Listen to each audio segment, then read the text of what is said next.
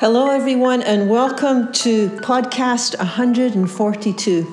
You know, one of Jesus' teachings is that you and me will never be any more loved than we are right at this very moment. You'll never be any more loved than you are right now.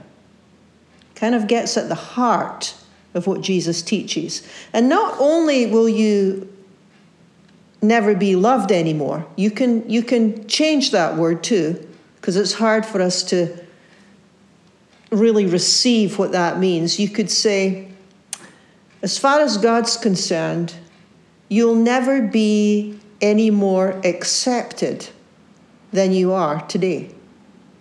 Or you'll never be any more cared for or forgiven than you are today. Or try another word.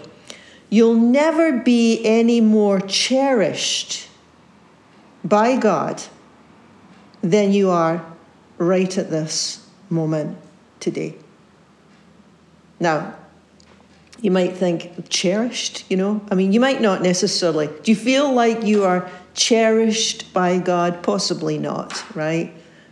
Possibly you don't feel that, right? But actually, it is one of the promises. God says, you know, you are, you're the apple of my eye.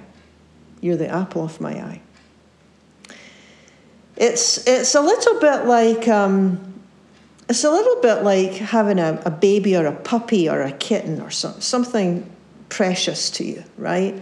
You get this new little pet or a new baby joins the family the baby gets love just because they're there, right? They don't actually do anything, they're just being. They haven't had any time to grow up and do things. So they're just sort of there.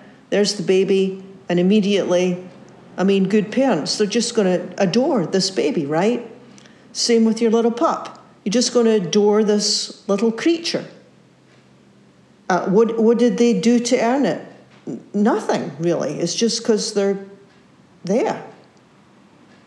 Well, it, in a similar way, the scripture teaches that this is the way God is with us. Now, I, I, obviously, when we're talking about God, we're we're anthropomorphizing, which means, right, big word, we're attributing human behaviors to God, but we have to do that really because it's the only way that we can get a glimpse into what God is like. We really have to sort of attribute human behaviors to God because otherwise we just can't get our arms around any of these teachings. But this is what Jesus teaches. He said, and it's very difficult for us to let this in that you'll never be any more cared for, loved, accepted, forgiven, whatever it is you think you need. You'll never have any more of it than you have right at this moment. Now, I think one of the reasons that it is very difficult for most of us to receive this at any deep level is because we live in a, wor- a world of rewards and nothing is free and you work for what you get, right? And this starts when we're really young. This starts when we're like in primary school, right? You're graded, you're tested, and if you do well, you get rewarded. And if you don't do well, you don't get rewards. And later on, when you're older, you know, you start to work and you're promoted or you're not. It's the way the world works. And the problem comes when we assume that our spiritual lives, our inner lives, have the same rules and values as the world, which they don't at all. Our inner life is our relationship with God is entirely of a different order. In fact, Jesus teaches you can gain the world and lose your soul, meaning you can jump through all the hoops of the world and gain what the people around you would classify as success and yet you could still be quite empty on the inside. You, you could spend your life pursuing and working and striving and still coming up short. Why is that? Well, as Jesus is saying, you can gain the world, but you can lose your soul, meaning there's a whole different way of looking at life when you look at it from God's perspective. It's entirely different. And oftentimes you'll notice that Jesus' teaching often it turns everything upside down in a way, or it's sort of the opposite of what we've been taught. So today we're looking at a teaching. It's a teaching that um, it's the setting is is that Jesus is at this dinner party, and uh, there's a lot of sort of posing, uh, jockeying for position and power. I'm sure you've been to these I'm sure you've had the experience at some time or another where you've been in a group and people are trying to impress one another, right? Uh, horrible situation. I'm glad to say that it's been such a long time since I've been in a crowd like this because I've kind of figured out, you know, how to stay away from people that are really like this.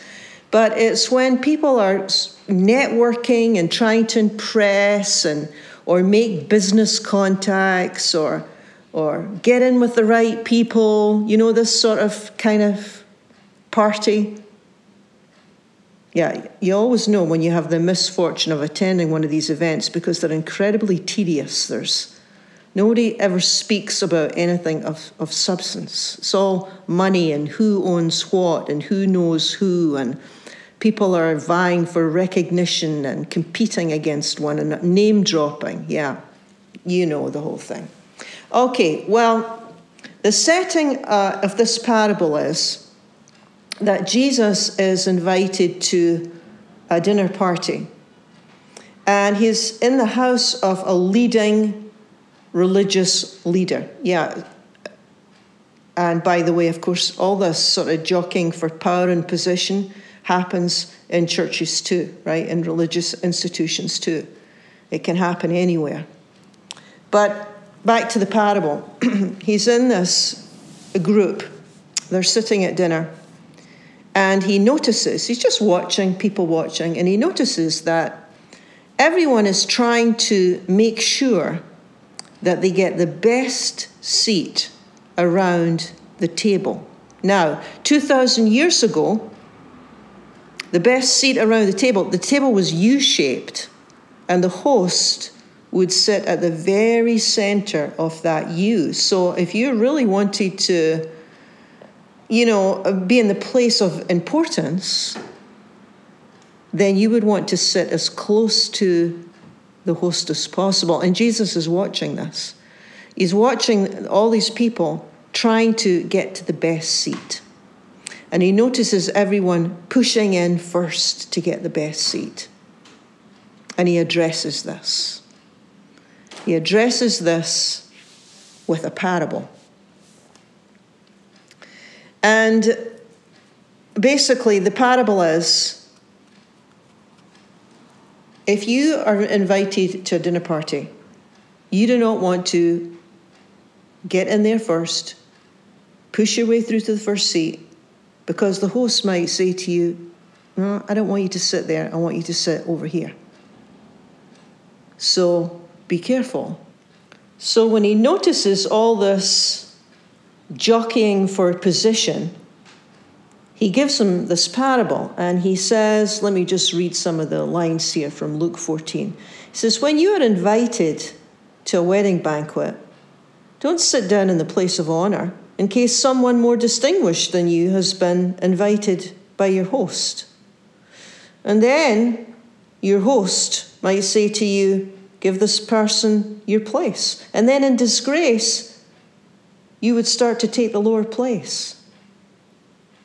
But when you're invited to a banquet, go and sit down the lowest place, so that when your host comes, he may say to you, Friend, come, move up higher. And then the last line is For all who exalt themselves will be humbled, and those who humble themselves will be exalted. Now, this is a parable, so again, this isn't just about, you know, good manners, right? He's not just saying, uh, you know, when, you, when you're invited to the banquet, don't take the best seat because that's rude. and you might be asked to take another seat, so don't do that because that's not smart. It, really, I think what he's getting at here is, what he's addressing is this need to impress. This whole idea of what, what does it mean to take the best seat is this need to win someone's favour. It's this need to be recognized in some way. Why are you trying to win her favour? Why are you trying to win his favor? You know, why is it so important to you that you are liked or appreciated or that you're important? He's pointing out this, this, this human drive to win favor, basically. So he says, when you're invited to the banquet, don't sit down in the place of honor, don't take the highest seat. You don't need to do that, right?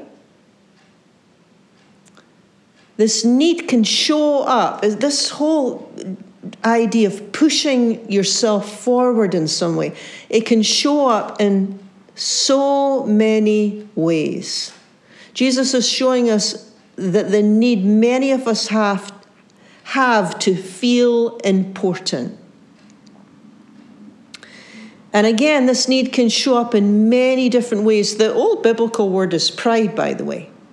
Now, pride can look very different in, in different types of people. It certainly can look like one upmanship, right? It can look like competition. It can look like the need to be right or get ahead. It can be pushy. But pride can also be pretty subtle. It can always, it can, pride can also be an attitude that um, this family would fall apart if it wasn't for me. Or this relationship would fall apart if it wasn't for me holding it together. Or this company, or this church, or this business. It doesn't really matter what it is. You know, pride is thinking a little bit too much of yourself. Yeah, this, this whole family would fall apart if it wasn't for me. This relationship would. Mm, maybe not, Jesus is saying. Maybe not. Maybe not. You know, he spoke an awful lot about humility, Jesus. It's a tricky balance, this whole, it's, it's not easy to get the balance between the, the biblical word uh, pride and humility. Nowadays, would would say it differently. Would say people tend to inflate themselves. Okay, you all know people like that, right? We all know people who tend to inflate themselves, right? The conversation is always about me, what I think, what my opinion is, how you do things. They take over conversation and you're there listening. On the other hand, people also fall into the other uh, side, which is people tend to undervalue themselves. So that's that's that's the two tendencies. You know, you undervalue. So if we inflate, we, we think of ourselves as better, more important, so that can be a bit pushy. We can push people around enough, you know, we want to get ahead. And we want to just ignore people that can't help us move ahead with our goals and desires and purposes.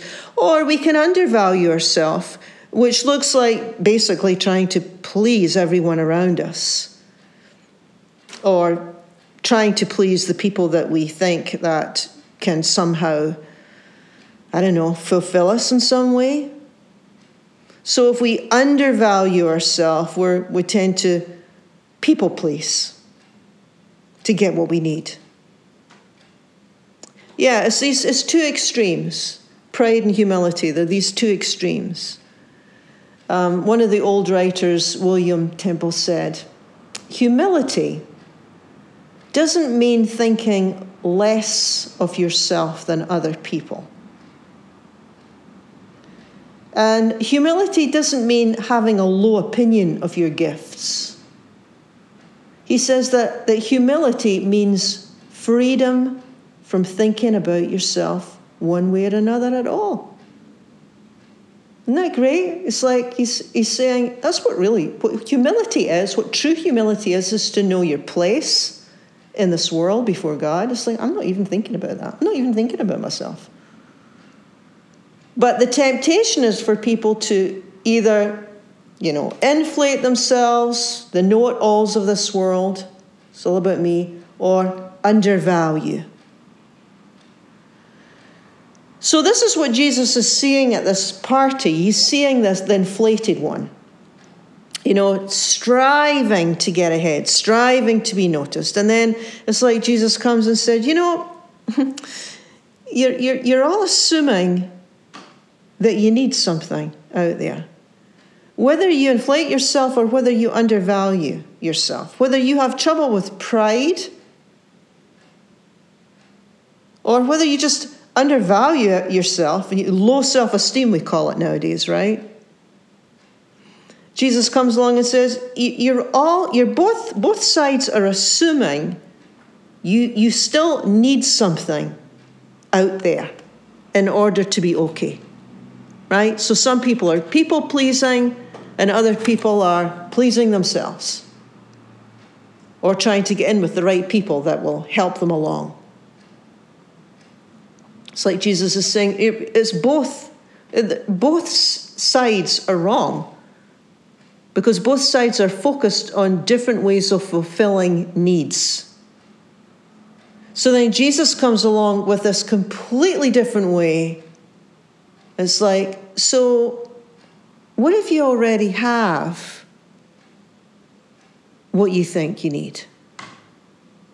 I mean, what if you already what if you already have a place at the table and it's the best place? Uh, what, what if you already have a place right next to the host? Using the metaphor of the table. What if you've already got this? In other words, what if you're already loved? What if you're already of great value? But you just haven't quite received it yet? What if you're already of immeasurable worth? What if you're, what if you're chosen and loved and cherished and forgiven? What if you'll never be any more loved than you are right now, but somehow you haven't quite let that in? And so you're still striving and hoping and looking outside of yourself to find what you're looking for. You see how he turns it around? He's saying, yeah, it's like Jesus is saying, you know what? You, you don't have to. You don't have to live this way. You don't have to live this way. Like you're somehow having to push ahead to get what you need because you have everything that you need at this time, at this moment. It's like take it's a lifetime's work really to let this in at, at an emotional level. But Jesus, this is what grace is, by the way. This is what grace is. Because grace is all about, you hear that word grace, right? We talk about amazing grace. We, we sing about amazing grace. Well, what is grace? Well, it's, it's basically a undeserved favor. I mean, it's like you don't get it because you deserve it. You know, you don't get love because you're good all the time. Who would get it? You don't get acceptance because you are perfect all the time. Who would be able to get it? You know, I mean, there's certain things that you can't win in God's eyes. There's just certain things that you can't secure by yourself. You, you, could never do enough, or be good enough, or be kind enough, or be helping enough. I mean, you would always fall short, right? Because you're human. So that's why uh, the scripture's always talking about no, no, you, it's grace. It's all grace. Yeah. You, you're loved because God made you for love. You're acceptable because God made you acceptable. You're forgiven, not because you've made up for all your past mistakes, what we could never make up for anyway, because God forgives. It's, that's the nature of God. The nature of God is to accept and forgive and love. And, and you're a child of God. And that's what you get. Yeah, it's like no strings attached. That's what it is. That's what it is. And our lifetime's spiritual work, I think I'll call it, I think I'll call it spiritual work, is learning how to, to receive that. And noticing when we're looking uh, to other people and other situations for something that they can't give us. And there's the prayer there's the heart cry. God, help us to receive that, that we will never be any more loved than we are right now. Well, thank you for joining me. You have been listening to Celtic Preacher. Join with me again next week for another episode.